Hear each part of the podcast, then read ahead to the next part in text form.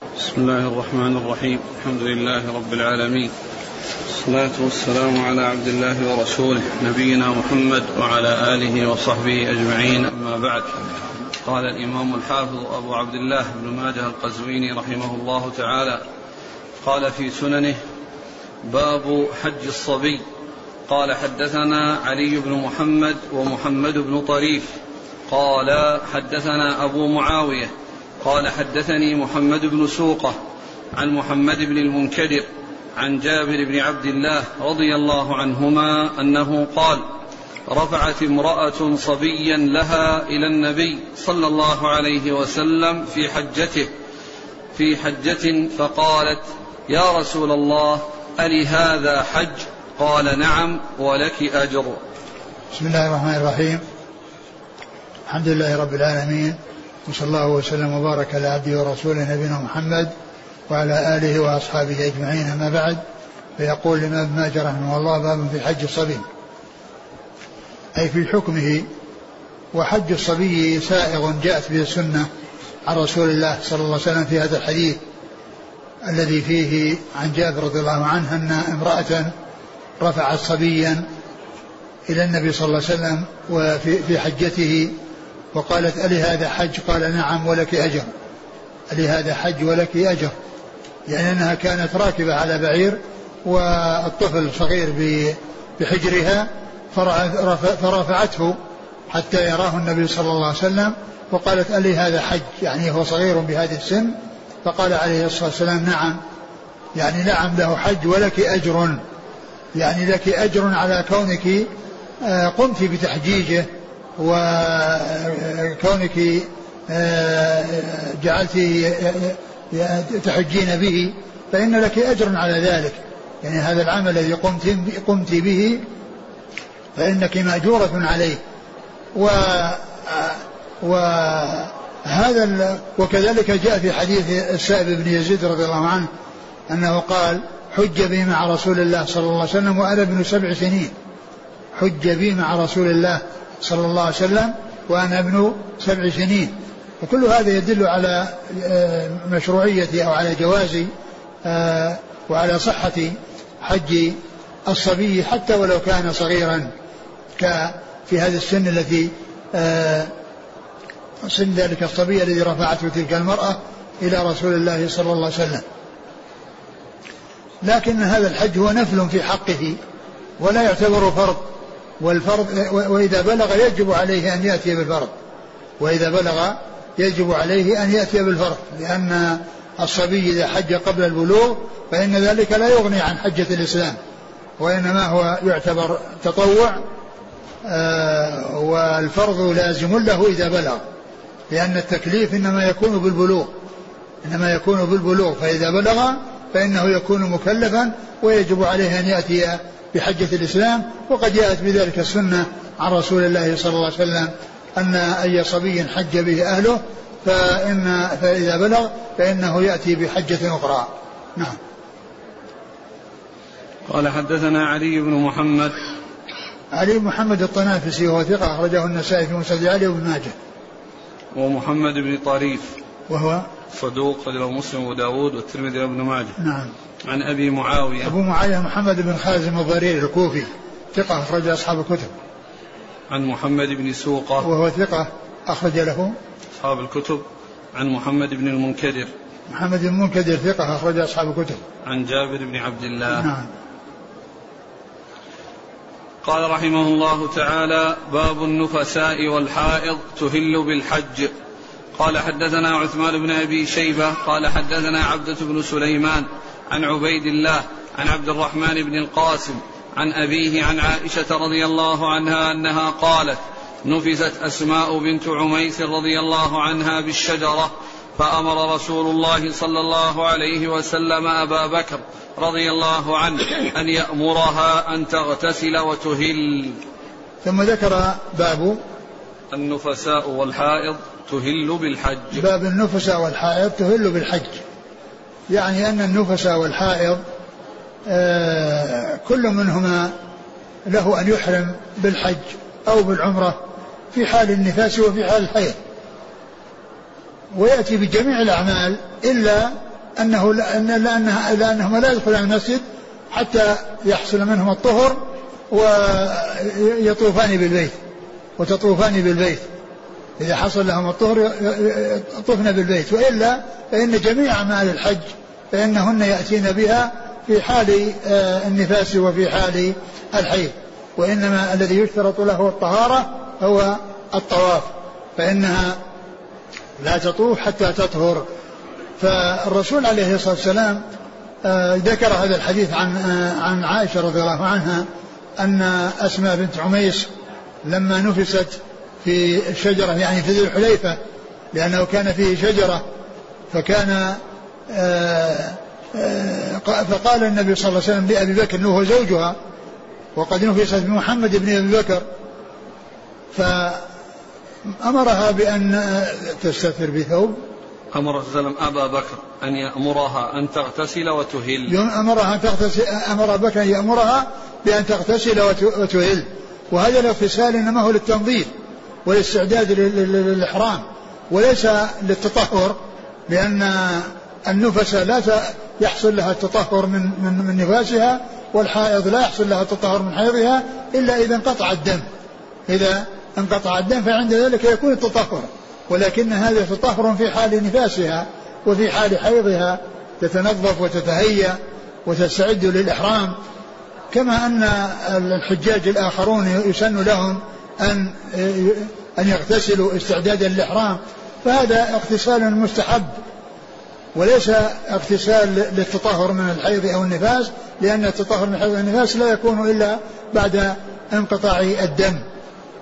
فدل هذا على أن المرأة لها أن تحرم في حال حيضها وفي حال نفاسها ولكنها لا تدخل المسجد الحرام وتطوف بالكعبة حتى آه، تطهر وتغتسل ثم بعد ذلك تأتي تأتي بالطواف. وأما أعمال الحج الأخرى فإنها تفعلها في حال حيضها أو في حال نفاسها. نعم.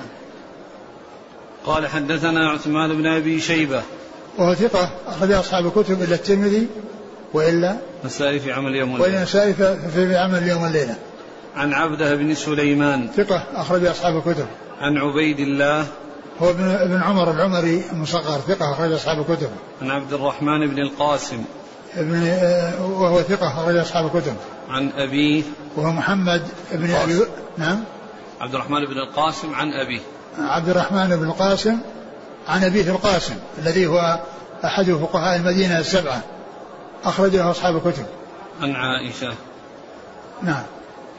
قال حدثنا أبو بكر بن أبي شيبة قال حدثنا خالد بن مخلد عن سليمان بن بلال قال حدثنا يحيى بن يحيى بن سعيد أنه سمع القاسم بن محمد يحدث عن أبيه رضي الله عنه عن أبي بكر رضي الله عنه أنه خرج حاجا مع رسول الله صلى الله عليه وعلى آله وسلم ومعه أسماء بنت عميس رضي الله عنها فولدت بالشجرة محمد بن أبي بكر فأتى أبو بكر النبي صلى الله عليه وسلم فأخبره فأمره رسول الله صلى الله عليه وسلم أن يأمرها أن تغتسل ثم تهل بالحج وتصنع ما يصنع الناس إلا أنها لا تطوف بالبيت. ثم ذكر حديث أبي بكر في هذا ويتعلق بزوجته أسماء بنت عميس. وأسماء بنت عميس هذه كانت زوجة لجعفر بن أبي طالب. ثم تزوجها أبو بكر وبعد وفاة أبي بكر تزوجها علي. وقد أنجبت لهؤلاء الثلاثة. وقد أنجبت لهؤلاء الثلاثة. فهي نفست بمحمد بن أبي بكر في في الحليفة والنبي صلى الله عليه وسلم آه، أبو بكر أخبر النبي صلى الله عليه وسلم بذلك. وأمرها وأمره أن يبلغها بأنها بأنها تغتسل. فأمر أن يأمرها أن تغتسل نعم. ثم تهل بالحج وتصنع ما يصنع الناس إلا نعم يأمرها أن تغتسل الذي كما مر في الحديث السابق اغتسال استعداد الإحرام. وأن يعني آه، تهل تحرم وهي نفسا لأن ذلك لا يؤثر على, على, على عليها. وإنما الممنوع هو الطواف. وأما سائر الأمور الأخرى فإنها تفعل كما عرفنا. وأن تفعل ما يفعل الحاج غير أنها لا تطوف بالبيت حتى تطهر. نعم. قال حدثنا أبو بكر بن أبي شيبة ثقة أخرج أصحاب الكتب إلى الترمذي. عن خالد بن مخلد وهو صدوق أخرج أصحاب الكتب إلا أبا داود ففي نعم. مسند مالك. نعم. عن سليمان بن بلال وهو ثقة أخرج أصحاب الكتب. عن يحيى بن سعيد وهو ثقة أخرج أصحاب الكتب. عن القاسم بن محمد عن أبيه. وهو محمد بن أبي بكر. يعني هو الذي ولد في حجة الوداع في ذي الحليفة وأخرجه النسائي وابن ماجه. عن أبي بكر. أبو بكر عبد الله بن عثمان رضي الله تعالى عنهما. وهو خليفة رسول الله عليه الصلاة والسلام. وأفضل آه، أصحاب الرسول عليه الصلاة والسلام ورضي الله تعالى عنه وعن الصحابة أجمعين وحديثه عند أصحاب الكتب الستة. قال حدثنا علي بن محمد قال حدثنا يحيى بن آدم عن سفيان عن جعفر بن محمد عن أبيه عن جابر رضي الله عنه أنه قال نفست أسماء بنت عميس بمحمد بن أبي بكر رضي الله عنهم فأرسلت إلى النبي صلى الله عليه وسلم فأمرها أن تست... فأمرها أن تغتسل وتستذفر بثوب وتهل. ثم ذكر هذا الحديث أيضا في قصة أسماء وهو عن أسماء أنها أرسلت إلى النبي صلى الله عليه وسلم تسأله فأمرها بأن تغتسل وتحرم وأن تستثفر بثوب. يعني تشد على ثوب على على فرجها يعني ثوبا يمنع سقوط الدم وظهور الدم ويكون هناك قطن يعني آه، تحشوه بقطن وتشده بهذا الثوب حتى لا يحصل سيلان الدم عليها وفي المواضع التي تمشي فيها. نعم. قال حدثنا علي بن محمد نعم. عن يحيى بن آدم وهو ثقة أخرج أصحاب الكتب. عن سفيان هو الثوري ثقة أخرج أصحاب الكتب. عن جعفر بن محمد. وهو صادق وهو صدوق أخرج له البخاري تعليقا ومسلم وأصحاب السنة. البخاري المفرد نعم. البخاري الأدب المفرد البخاري الأدب المفرد ومسلم وأصحاب السنن عن أبيه أبيه محمد بن علي بن الحسين ثقة أخرج أصحاب الكتب. عن جابر. نعم. وهذا قطعة من حديث جابر الطويل الذي في صحيح مسلم. لأن حديث جابر طويل طويل في صحيح مسلم وهو جاء من هذا الإسناد. يعني من طريق جعفر عن أبيه عن جابر. نعم. صلى الله عليك. يقول هل حديث أسماء بنت عميس يدل على جواز نزع المرأة ثيابها في غير بيت زوجها؟ نعم. يعني كما هو معلوم إذا كانت في مكان يعني لأن هذا الحديث يدل على أنها كانت أورثت مسجد الحليفة. وليس وليس بيت زوجها. لكنه كما هو معلوم مكان مستور ويعني ليس فيه محذور ولا يترتب على ذلك مضرة. فاغتسال المرأة يعني يكون في بيت زوجها ويكون في مثل هذه الحالات التي تدعو إليها الحاجة هل يجوز للحائض والنفساء أن تدخل المسجد الحرام؟ لا لا يجوز. أن إلا إذا كان مرور. إذا كانت مارة وقد حصل منها أو عملت الأسباب التي تمنع من تساقط الدم فإنه يجوز لها ذلك. وهل لهما أن يسعيان؟ نعم لهما أن يسعى إذا كان قد طاب. قال رحمه الله تعالى باب مواقيت أهل الآفاق. قال حدثنا أبو مصعب قال حدثنا مالك بن أنس عن نافع عن ابن عمر رضي الله عنهما أن رسول الله صلى الله عليه وسلم قال يهل أهل المدينة من ذي الحليفة وأهل الشام من الجحفة وأهل نجد من قرن. فقال عبد الله أما هذه الثلاثة فقد سمعتها من رسول الله صلى الله عليه وسلم. وبلغني أن رسول الله صلى الله عليه وسلم قال ويهل أهل اليمن من يلملم. ثم ذكر باب مواقيت أهل الآفاق. المواقيت هي المواقيت المكانية التي إذا جاء الإنسان متجه إلى مكة ووصل إليها أو حاذاها جوا أو برا أو بحرا فإنه يحرم ولا يتجاوزها ما دام أنه متجها إلى مكة يريد الحج والعمرة. لأن النبي صلى الله عليه وسلم لما وقت المواقيت قال هن لهن ولمن أتى بهن من غير أهلهن ممن أراد الحج والعمرة. أما من يذهب إلى مكة لا يريد حجا ولا عمرة فإنه يذهب بدون إحرام.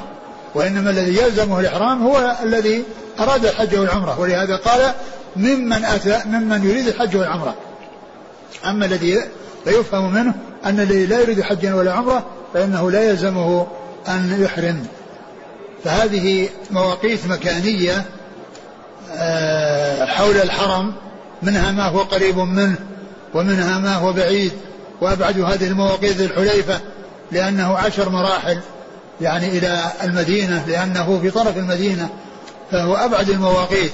بخلاف المواقيت الأخرى فإنها أقرب منه فإنها أقرب منه بكثير. وهي متفاوتة أيضا في القرب والبعد. وأورد حديث ابن عمر الذي اشتمل على أربعة المواقيت وهي آه، ذو الحليفة ميقات أهل المدينة والجحفة ميقات أهل الشام ومصر وقرن ميقات نجد وكذلك وهذه سمعها من رسول الله صلى الله عليه وسلم مباشرة وأما يلملم وميقات أهل اليمن يلملم فإنه سمعه يعني من غيره ولم يسمعه من النبي صلى الله عليه وسلم وقد جاء في أحاديث آه، آه، عن ابن عباس وغيره تدل على ثبوت آه، هذا الذي جاء في حديث ابن عمر من جهة أن من المواقيت يلملم الذي هو لأهل اليمن. أعيد الحديث. قال يهل أهل المدينة من ذي الحليفة وأهل الشام من الجحف يعني يهل يحرم يعني والإهلال هو يعني لكون الإنسان يلبي بالحج أو العمرة ويدخل فيهما. فيقول لبيك عمرة أو لبيك حجا أو لبيك حجا وعمرة. لبيك عمرة لبيك حجا لبيك عمرة وحجة. هذه الأنساك الثلاثة التمتع والقران والإفراد. فإن فإنه يشرع للإنسان أن ويستحب الإنسان يتلفظ بما نواه من من النسك. يعني حتى يعني يكون آه، يعرف آه، النسك الذي دخل فيه وحتى يتحقق من النسك الذي دخل فيه وحتى لا يحصل التردد والوهم في النسك الذي أراده ويقول لبيك عمرة أو يقول لبيك حجا أو يقول لبيك عمرة وحجا. فالإهلال هو آه، يعني هو الدخول في الإحرام ورفع الصوت بالتلبية بأن يقول لبيك عمرة لبيك حجا لبيك عمرة حجا. وبعد ذلك يلبي بتلبية الرسول صلى الله عليه وسلم لبيك اللهم لبيك لبيك لا شريك لك لبيك إن الحمد والنعمة لك والملك لا شريك لك. نعم. يهل أهل المدينة من ذي الحليفة. وأهل الشام من الجحفة وأهل نجد من قرن. نعم. فقال عبد الله أما هذه الثلاثة فقد سمعتها من رسول الله صلى الله عليه وسلم. وبلغني أن رسول الله صلى الله عليه وسلم قال ويهل أهل اليمن من يلملم. يعني هذه أخذها بواسطة والثلاثة الأول أخذها مباشرة وبدون واسطة. قال حدثنا أبو مصعب قال حدثنا أبو مصعب أبو مصعب هو الزهري هو ثقة أخرج أصحاب الكتب نعم صدوق صدوق أخرجه أصحاب الكتب. عن مالك بن أنس إمام دار الهجرة المحدث الفقيه أحد أصحاب المذاهب الأربعة مشهورة من مذاهب السنة وحديث أخرجه أصحاب الكتب الستة. عن نافع عن ابن عمر. نافع مولى بن عمر ثقة أخرجه أصحاب الكتب. أبو مصعب مالك نافع ابن عمر رباعي قال حدثنا علي بن محمد قال حدثنا وكيع. هذا هذا من أعلى الأسانيد عند ابن ماجه. وعنده خمسة أحاديث ثلاثيات وبإسناد واحد وهو ضعيف. كلها بإسناد واحد وهو ضعيف. وقد مرت هذه الأحاديث. نعم.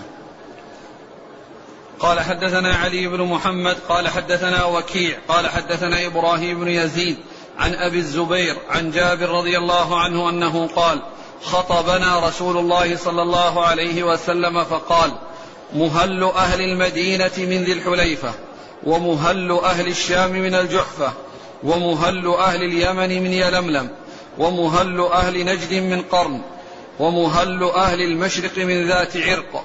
ثم أقبل بوجهه للأفق ثم قال اللهم أقبل بقلوبهم. ثم ذكر هذا الحديث عن جابر رضي الله تعالى عنه أن النبي صلى الله عليه وسلم قال مهل أهل المدينة من ذي الحليفة ومهل أهل الشام من الجحفة ومهل أهل اليمن من يلملم. في مهل؟ نعم. في ذكر قرن؟ نعم. ومهل أهل نجد من قرن ومهل أهل المشرق من من ذات عرق والمراد مشرق العراق والمراد بالمشرق العراق. ف آه، لأنه قال ومهل أهل المشرق من ذات عرق.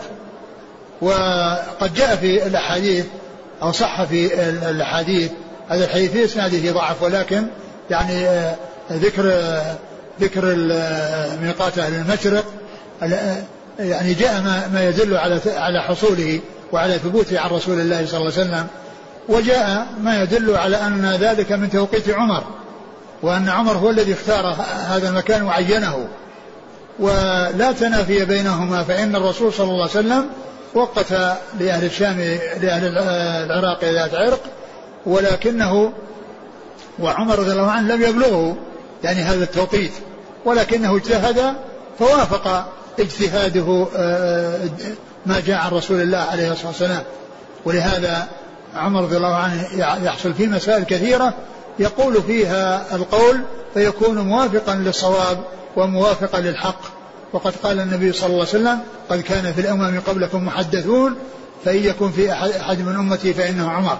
يعني أن الحق يجري على لسانه. الحق يجري على لسانه. ولهذا جاء فيه مسائل عديدة آه كان آه قول عمر فيها يعني إما يأتي الوحي به أو أنه يكون مطابقا للوحي أو أنه يكون مطابقا للوحي قاله باجتهاده ولكنه وافق الحق. ولهذا يعني مسائل متعددة يطلقون عليها موافقات عمر. موافقات عمر يعني ك يعني كذات عرق وك الوباء الذي حصل في الشام الطاعون الذي آه لما ذهب إلى الشام اختلف الصحابة منهم يقول ادخل ومنهم يقول ارجع واختار الرجوع ثم بعد ذلك جاء الحديث أو جاء عبد الرحمن بن عوف بالحديث عن رسول الله صلى الله عليه وسلم وهو أن أنه إذا لم يكن آه، في البلد فإنه لا يدخل عليه. فكان اجتهاد عمر رضي الله عنه موافقا ومطابقا لسنة رسول الله صلى الله عليه وسلم. ثم قال الله ثم ثم أقبل بوجهه للأفق. الأفق يعني جهة المشرق. وقال اللهم أقبل بهم يعني بأهل المشرق. وكانت كما هو معلوم الشام والعراق ما كانت مفتوحة وإنما كانت بلاد كفر. ولكن الرسول عليه السلام يعني وقت هذه المواقيت لأن لأنهم سيدخلون في دين الله وسيأتون من هذه الطرق إلى إلى هذه المواقيت فيحرمون منها. فهذا من من علامات نبوته صلى الله عليه وسلم حيث وقت مواقيت لأناس أو لبلاد أهلها أهل كفر لأن مآل أمرهم ونهاية أمرهم إلى أن يكونوا من أهل الإسلام. فلهذا آه، جاء ذكر الشام وجاء ذكر المشرق الذي هو العراق. نعم. اللهم أقبل بقلوبهم. أقبل بقلوبهم يعني اللي هم أهل العراق. يعني معناها أنهم يعني يدخلون في الإسلام ويأتون يعني للحج. قال حدثنا علي بن محمد عن وكيع عن وكيع بن الجراح ثقة أخرج أصحاب الكتب. عن إبراهيم بن يزيد. وهو ضعيف. متروك. متروك. بن ماجه. أخرج له. الترمذي بن ماجه. عن أبي الزبير. محمد بن مسلم بن تدرس صدوق أخرج أصحاب الكتب. عن جابر. رضي الله عنه وهذه الأربعة التي التي هي هذه جاءت في الصحيح التي هي الحليفة وجحفة وهي لملم وقرن. وأما ذات عرق فقد جاءت عن رسول الله عليه الصلاة وثبتت من غير هذا الطريق. نعم. وكذلك الجملة هذه اللهم اقبلهم أيضا جاء لها ما يشهد لها. نعم. قال رحمه الله تعالى باب الإحرام. قال حدثنا محرز بن سلمة العدني قال حدثنا عبد العزيز بن محمد الدراوردي قال حدثني عبيد الله بن عمر عن نافع عن ابن عمر رضي الله عنهما أن رسول الله صلى الله عليه وعلى آله وسلم كان إذا أدخل رجله في الغرز فاستوت به راحلته أهل من عند مسجد ذي الحليفة. ثم ذكر الإحرام يعني الدخول في النسك. الإحرام هو الدخول في النسك بالنية. وإذا تلفظ فإن ذلك مستحب يعني يقول لبيك عمرة لبيك حجا لبيك عمرة إذا كان معتمرا في جميع أثناء السنة أو يكون آه، في أشهر الحج ويكون متمتعا أو يكون يقول لبيك حجا لأنه مفرد أو يقول لبيك عمرة وحجا لأنه لأنه قارن. فكان يعني يهل إذا ركب دابته وكانت في الغرز وهو محل محلها من الركاب فكان عليه السلام يبدأ بالإحرام ويهل. نعم. وهذا يدل على أن السنة أن الإنسان عندما يركب دابته يعني وهي في الميقات يركب مركوبه وهو في الميقات فيعني عند ذلك ينوي الإحرام. وبعض أهل العلم يقول أنه يجوز يعني قبل ذلك. وقد جاء ما يدل عليه لكن هذا آه، هو الأوضح. نعم. قال حدثنا محرز بن سلمة العدني. هو؟ صدوق إلى ابن ماجه. نعم. عن عبد العزيز بن محمد الدراوردي. صدوق أخرج أصحاب الكتب. عن عبيد الله بن عمر عن نافع عن ابن عمر. نعم.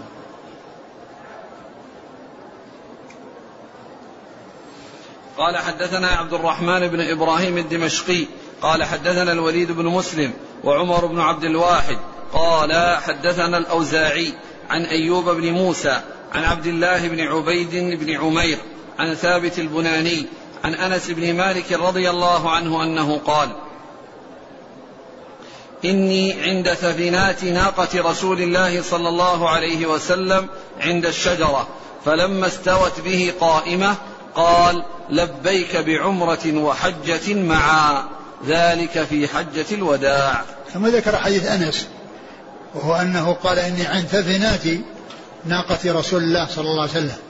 يعني يعني معنى ذلك أنها أنها كانت باركة والثفينات هي الركب ركبتها التي إذا نزلت على الأرض بجسمها اعتمدت عليها فيكون فيها صلابة وفيها يعني بسبب نزولها على الأرض بقوة يعني يصير فيها تأثر وفيها غلظ بخلاف سائر سائر سائر رجل يديها فإنه لا يكون فيها فهذه فهذا المقصود بالثابنة.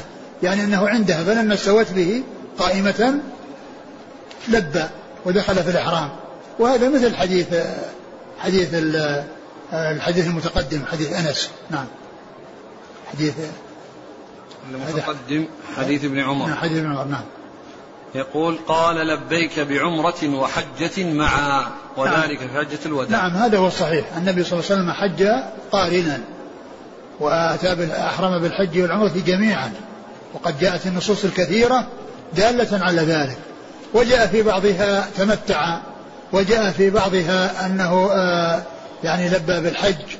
آه، وصحيح أنه حج قارنا ويحمل يعني آه، ذكر التمتع على أن التمتع هو المقصود به القران لأن التمتع يطلق إطلاقين إطلاق على التمتع المشهور المعروف الذي هو إحرام بالعمرة وحدها ثم يحرم بالحج من مكة. ويطلق على القران لأنه مثل العمرة مثل التمتع يشتركان في أن فيهما الإتيان بنسكين في سفر واحد. لأن القارن يأتي بنسكين الحج والعمرة في سفر واحد والمتمتع يأتي بنسكين في سفر واحد. والمفرد يأتي بنسك واحد الذي هو الحج. ولهذا يعني فسر قوله فمن تمتع بالعمرة إلى الحج فما استيسر من الهدي على وجوب الهدي على القارن كما هو واجب على المتمتع. لأن القرآن يقال له تمتع فهو دليل على وجوب الهدي على القارن وعلى المتمتع لأن القران يقال له تمتع. فما جاء في بعض الأحاديث أنه تمتع يعني قرن. نعم. قال حدثنا عبد الرحمن بن إبراهيم الدمشقي. هو الملقب دحيم وهو ثقة أخرجه البخاري ومسلم. البخاري وأبو داود. البخاري وأبو داود والترمذي والنسائي. البخاري البخاري وأبو داود والنسائي وابن ماجه. عن الوليد بن مسلم الدمشقي ثقة أخرج أصحاب الكتب. وعمر بن عبد الواحد هو؟ ثقة أخرج أبو داود والنسائي بن ماجه. نعم. عن الأوزاعي. وعبد الرحمن بن عمرو الأوزاعي ثقة أخرج أصحاب الكتب. عن أيوب بن موسى وهو؟ ثقة رجل أصحاب الكتب. نعم. عن عبد الله بن عبيد بن عمير. وهو ثقة؟ يا مسلم وأصحاب السنن. نعم. عن ثابت البناني. وهو ثقة أخرج أصحاب الكتب. عن أنس بن مالك. نعم. قال رحمه الله تعالى باب التلبية. قال حدثنا علي بن محمد قال حدثنا أبو معاوية وأبو أسامة وعبد الله بن نمير عن عبيد الله بن عمر عن نافع عن ابن عمر رضي الله عنهما أنه قال تلقفت التلبية من رسول الله صلى الله عليه وعلى آله وسلم وهو يقول لبيك اللهم لبيك لبيك لا شريك لك لبيك إن الحمد والنعمة لك والملك لا شريك لك. قال وكان ابن عمر يزيد فيها لبيك لبيك لبيك وسعديك والخير في يديك لبيك والرغباء إليك والعمل. ثم ذكر التلبية. والتلبية هي مصدر لبى وهو أنه يقول لبيك وتطلق على الإهلال الذي هو الدخول في النسك بأن يقول لبيك عمرة أو لبيك حجة وتطلق على التلبية التي يأتي بها الإنسان في حال إحرامه من حين يدخل في العمرة إلى أن يبدأ بطواف بطواف العمرة وكذلك من حين يحرم بالحج إلى أن ينتهي من رمي جمرة العقبة. فإنه يلبي بتلبية الرسول صلى الله عليه وسلم لبيك اللهم لبيك لبيك لا شريك لك لبيك إن الحمد والنعمة لك والملك لا شريك لك. وأما التلبية التي هي الإهلال التي هي مقرونة ببيان النسك فإنه يقول فيها لبيك عمرة لبيك حجا لبيك عمرة وحجا أما التي يرددها ويكررها من حين إحرامه إلى حين آه ال ال ال الوقت الذي آه تنتهي فيه التلبية بالنسبة للمعتمر وبالنسبة للحاج فإنه يستمر إلى إلى ذلك الوقت الذي آه تنتهي فيه التلبية. وتلبية الرسول صلى الله عليه وسلم هي لبيك اللهم لبيك لبيك لا شريك لك لبيك إن الحمد والنعمة لك والملك لا شريك لك. فكانت هذه تلبيته صلى الله عليه وسلم. ولهذا قال عمر تلقفتها من, من رسول الله يعني أني تلقيتها منه وسمعتها منه وأخذتها منه مباشرة. وكان يقول لبيك اللهم لبيك لبيك لا شريك لك لبيك. ولبيك هي في الأصل إجابة حسنة يجيب بها من دعي. جواب حسن يجيب به من دعي. و وكان من الجواب الحسن فيما يتعامل به الناس إذا خطب الإنسان أو نودي فيقول لبيك لمن يناديه كما كان النبي صلى الله عليه وسلم ينادي أصحابه فيجيبونه بلبيك كما جاء في حديث معاذ في قصة ركوبه على النبي صلى الله عليه وسلم على حمار رديفا له فقال يا معاذ بن جبل فقلت لبيك يا رسول الله وسعديك. ثم إنه سكت ثم قال يا معاذ قلت لبيك. فإذا لبيك جواب حسن يجيب به من دعي. وكذلك هنا هو جواب لمن يسر الله له الوصول إلى مكان الإحرام ثم دخل في النسك فإنه يقول لبيك يعني أنك دعوتني يا ربي لحج بيتك أو للعمرة إلى بيتك وقد يسرت لي السبيل وقد وصلت إلى هذا المكان الذي يكون منه الإحرام فلبيك اللهم لبيك. يعني دعوتني فأجبتك. دعوتني فأجبتك. يعني بقولي لبيك وهو جواب حسن يجيب به من نودي. لبيك اللهم لبيك. اللهم يعني يا الله. لأن الميم المشددة التي في آخر لفظ الجلالة هي عوض عن ياء النداء اللي جاءت في الأول. يعني يا الله يعني مثل اللهم لأن لأنها حذفت يعني النداء وعوض عنها الميم المشددة في آخر التي في الآخر. ولهذا لا يجمع بين العوض والمعوض. فلا يقال يا اللهم وإنما يقال يا الله أو اللهم لأن الميم المشددة عوض عن ياء فلا يجمع بين العوض والمعوض. ولهذا يقول ابن مالك في الألفية والأكثر والأكثر اللهم بالتعويض وشذ يا اللهم في قريضي وشذ يا اللهم يعني في الشعر وفي ضرورة الشعر.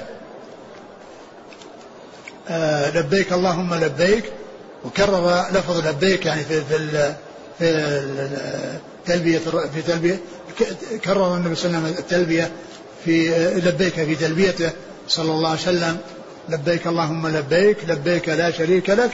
وهذا فيه يعني آه، آه، إخلاص العبادة لله عز وجل وأن كل عمل يعمل في الإنسان يجب أن يكون خالصا لوجه الله وكذلك أيضا لابد أن يكون مطابقا لسنة رسول الله صلى الله عليه وسلم لأن هذين هما شرط قبول العمل والأساس في قبول العمل وهي أن يكون العمل لله خالصا وأن يكون لسنة ربي نبيه صلى الله عليه وسلم مطابقا وموافقا. لبيك اللهم لبيك لبيك لا شريك لك لبيك إن الحمد والنعمة لك والملك لا شريك لك. ففيه آه، إفراد الله إعلان آه، آه، إفراد الله بالعبادة وأن العبادة إنما تكون لله خالصة. ثم بعد ذلك الثناء على الله عز وجل وأنه المستحق للعبادة كما أنه صاحب النعم والمتفضل بالنعم فكذلك هو المستحق للحمد وهو مالك الملك سبحانه وتعالى. وكان ابن عمر يزيد فيها. وكان ابن عمر يزيد فيها على تلبية الرسول صلى الله عليه وسلم. يعني هذه التلبية التي ما كان النبي صلى الله عليه وسلم يزيد عليها.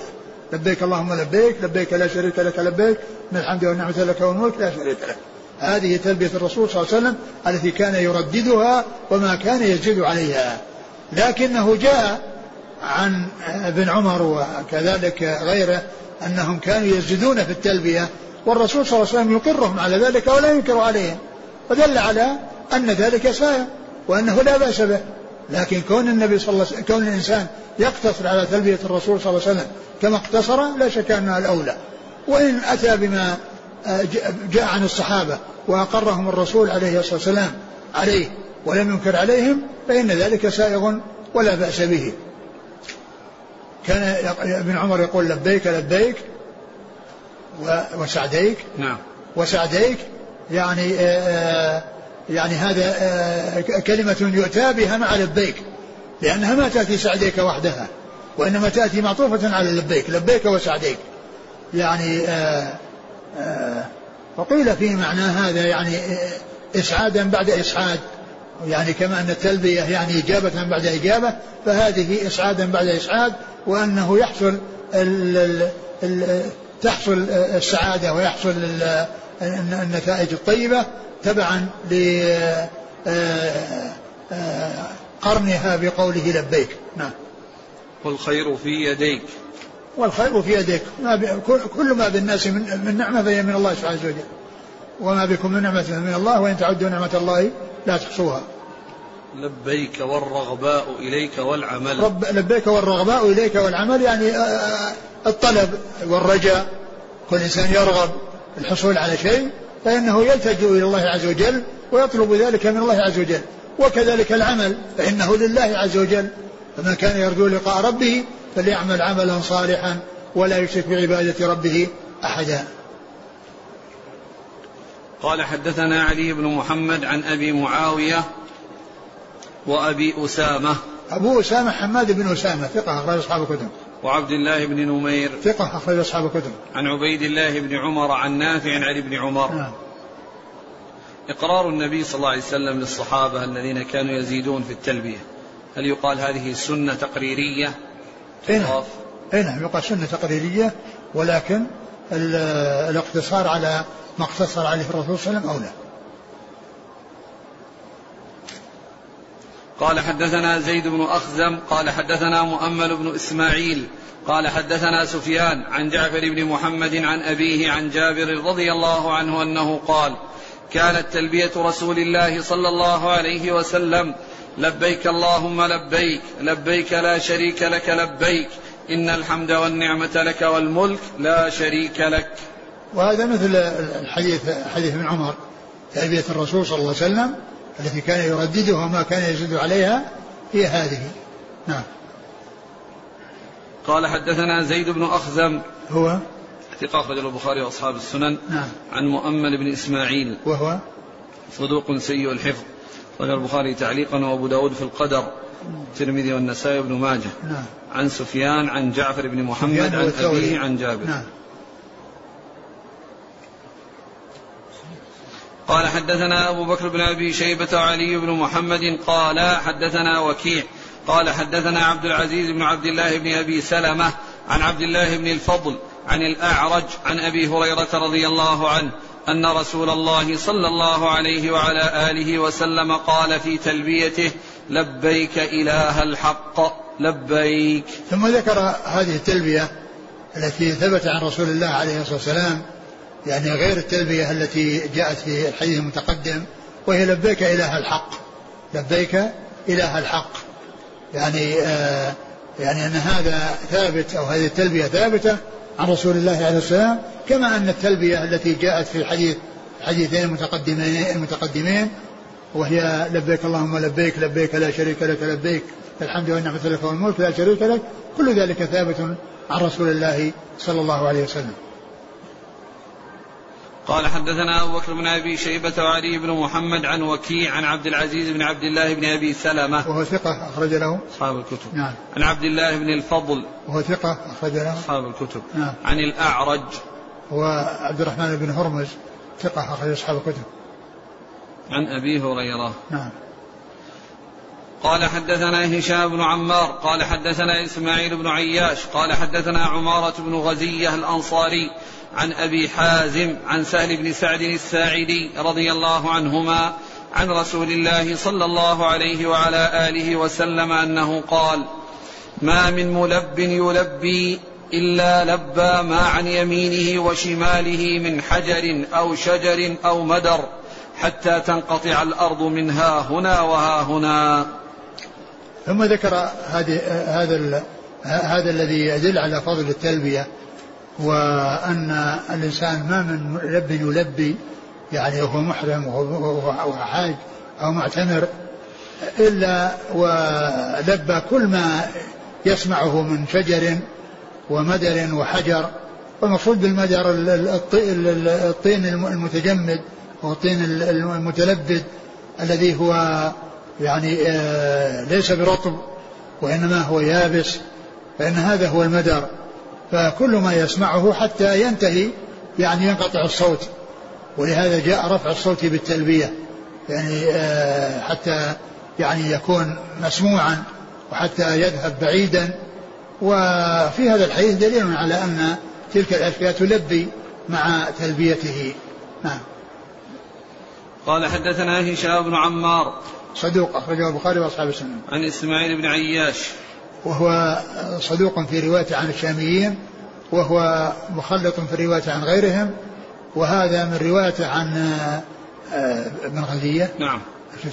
ما اسمه؟ عمارة. عمارة بن غزية وهو مدني لكنه متوبع يعني لم يكن آه، آه، جاء من هذا الطريق وحدها وإنما جاء يعني متابعة أو تابع توبع وبذلك كان يعني هذا الحديث ثابتا.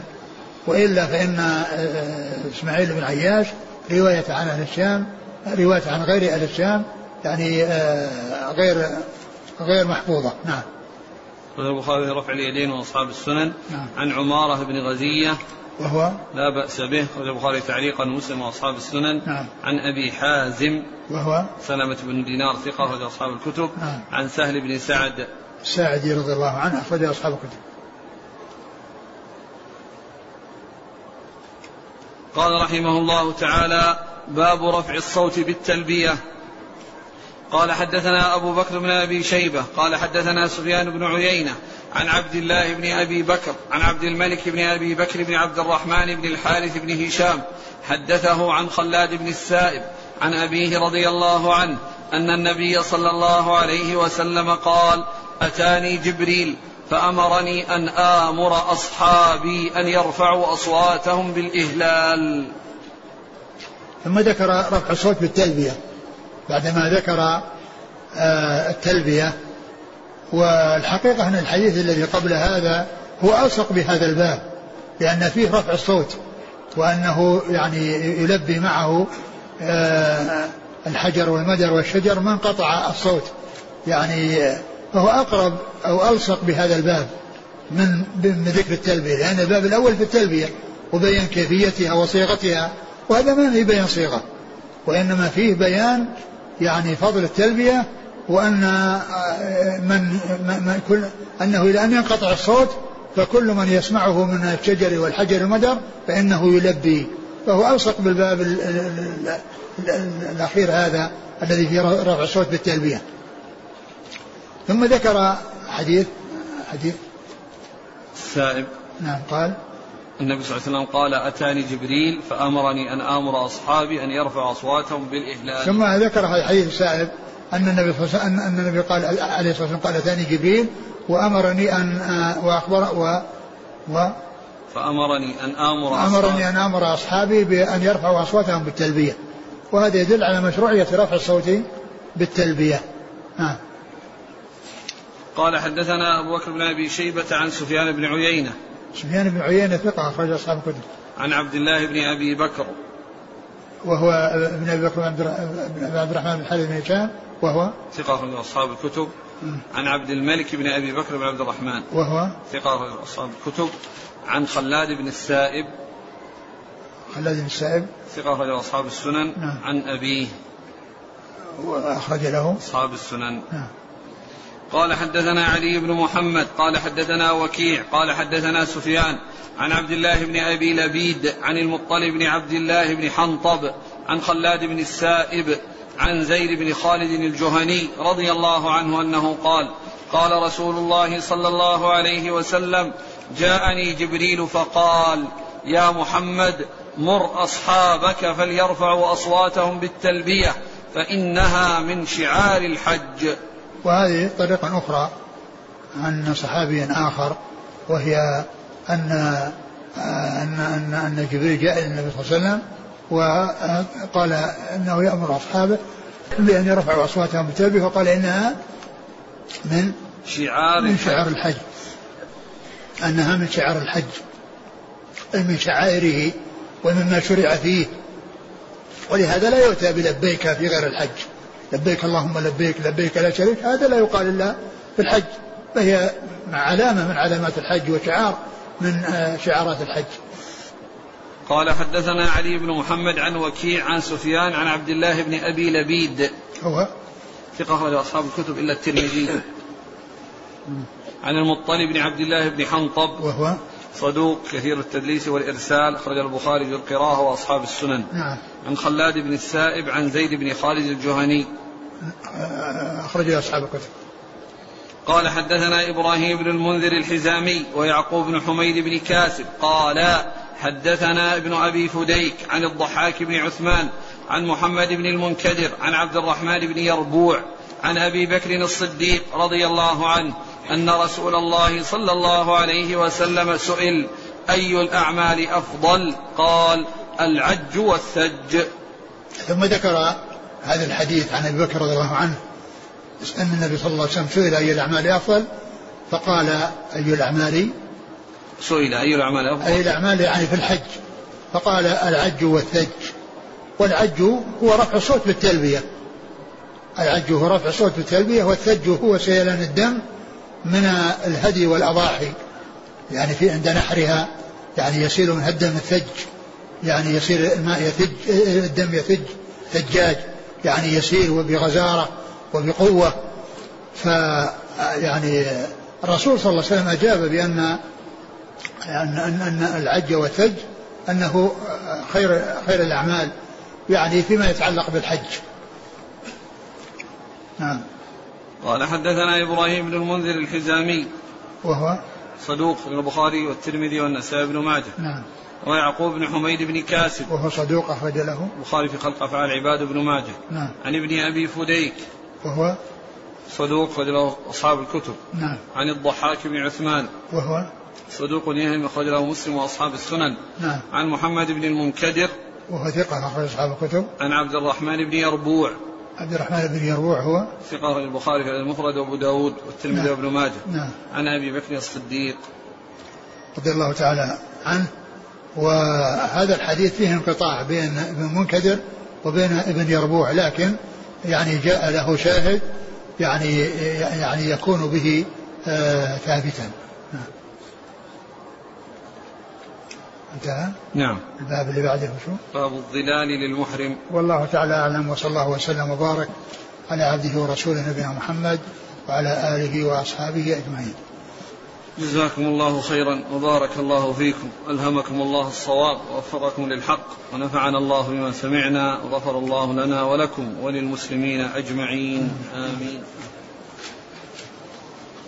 يقول السائل شيخنا حفظكم الله ما الذي صرف الأمر في رفع التلبية رفع الصوت بالتلبية عن الوجوب؟ لأن أصل أصل التلبية أصل التلبية هي يعني غير واجبة. يعني غير واجبة. لو الإنسان لم يحصل منه تلبية فإنه لا يجب عليه شيء. هل المرأة ترفع صوتها لا، لا إذا ترفع. أمنت الفتنة؟ لا ترفع صوتها. وإنما تكون ترفع صوتها مع النساء.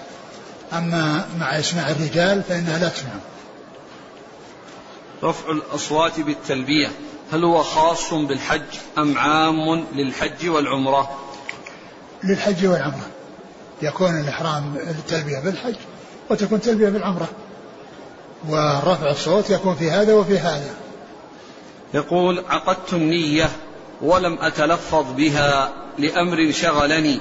وأنا في الميقات فتجاوزت الميقات وأنا على هذه الحال. هل علي شيء؟ أبدا إذا كنت نويت يعني في الميقات ولم تتلفظ فيكفي فيكفي النية. أما إذا كنت يعني ذاهلا وكنت تريد أن تحرم ولكنك ما أحرمت يعني غفلت وسهوت وتجاوزت الميقات فأنت ما نويت.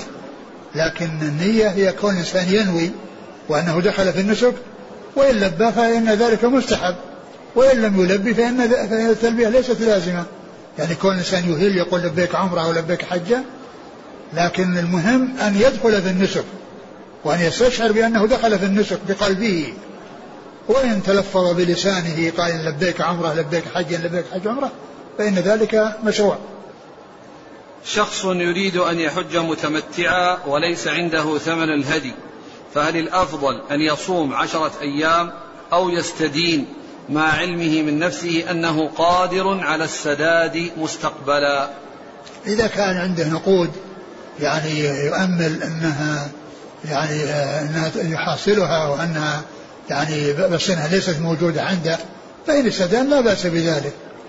وإن آه، لم يستدن بأنه لم يكن معه يعني آه، النقود التي فيصوم. لكن إن استدان وهو والمال موجود عنده لكن ليس بحوزته وأنه يحصله يعني بسهولة ويسر لا بأس بالدين في هذه الحالة يقول إذا ذهب الرجل إلى ينبع وهو يريد العمرة وكانت له حاجة هنالك فقضاها ثم أحرم من الجحفة هل فعله صحيح؟ فعله صحيح لأن يم لأن كل إنسان يذهب إلى ينبع مثل كون يذهب إلى ملج أو يذهب إلى الوجه أو يذهب إلى ضبع أو يذهب إلى تلك البلاد ثم يرجع منها ويحرم. لأن ميقات تلك الأماكن التي هي من جهة الساحل يعني هي هي, هي الجحفة التي هي ميقات أهل الشام. يعني لما يأتون من, من يعني مع مع الساحل حتى يصلوا الجحفة يحرمون منها. فمن ذهب إلى إلى إلى ينبع أو ذهب إلى ملج أو ذهب إلى تلك الديار التي هي شمال يعني يعني شمال ينبع فإنه يحرم الجحفة.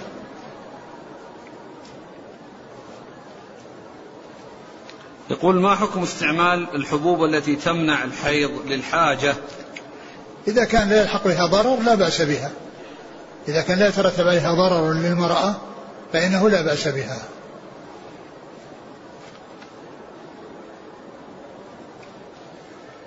يقول الإتيان بالعمرة بعد الحج للمفرد هل له أصل في السنة؟ أصله فعل عائشة آه، عائشة رضي كانت قارنة ليست مفردة. كانت قارنة ليست مفردة. لكن الإنسان يجب عليه في عمره حجة وعمرة. فإن أحرم بالتمتع فهذا هو أولى ويأتي بالعمرة والحج في هذا السفر. وإن لم يحصل له آه ذلك وإنما أحرم بالحج فله أن يأتي بعمرة لأن العمرة واجبة عليه وقد تمكن من أدائها فيؤدي الواجب عليه بعد الحج.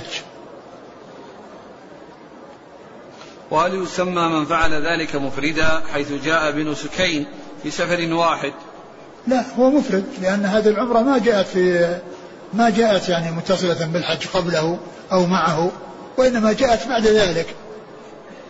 ما يقال هو مفرد نعم بلا شك. فكون اعتمر بعد الحج لا يخرجه عن كونه مفردا لا لا يكون متمتعا ولا قارئ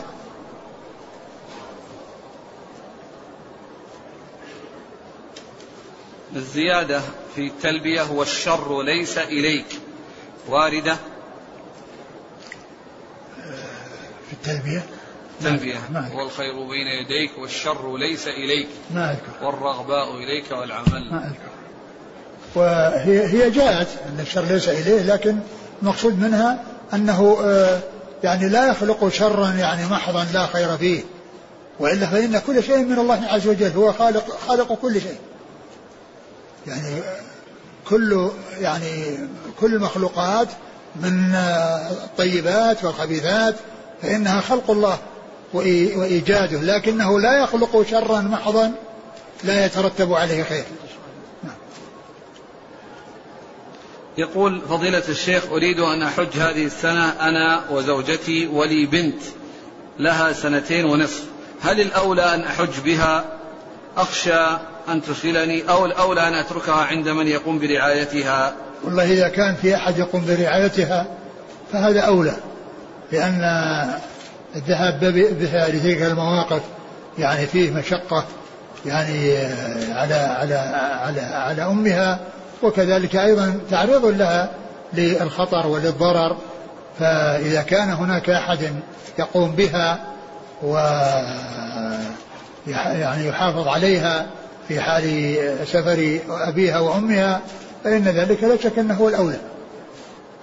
في المكتبة الجيبية. نعم. جابوا لكن في دعاء. نعم بس ليس في التلبية. تلبية. زيادة بن عمر. هي في زيادة بن عمر الخير بيديك.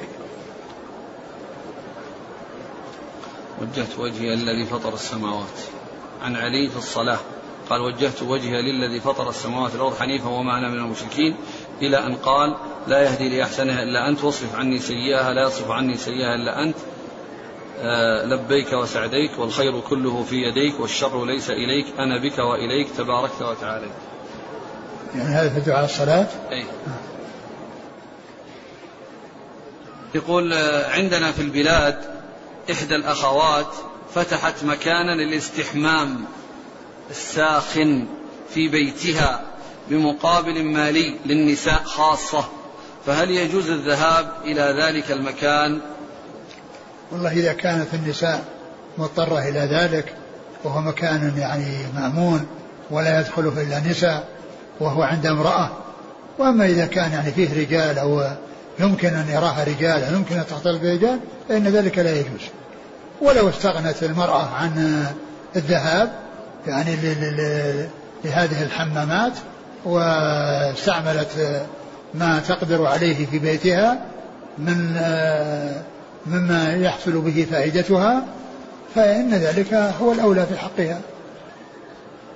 يقول من كان من المقيمين في المدينة وأحرم من ذي الحليفة في هذا الشهر وأتى بعمرة متمتعا إلى الحج فهل له العودة إلى المدينة ثم الرجوع إلى مكة قبل يوم التروية؟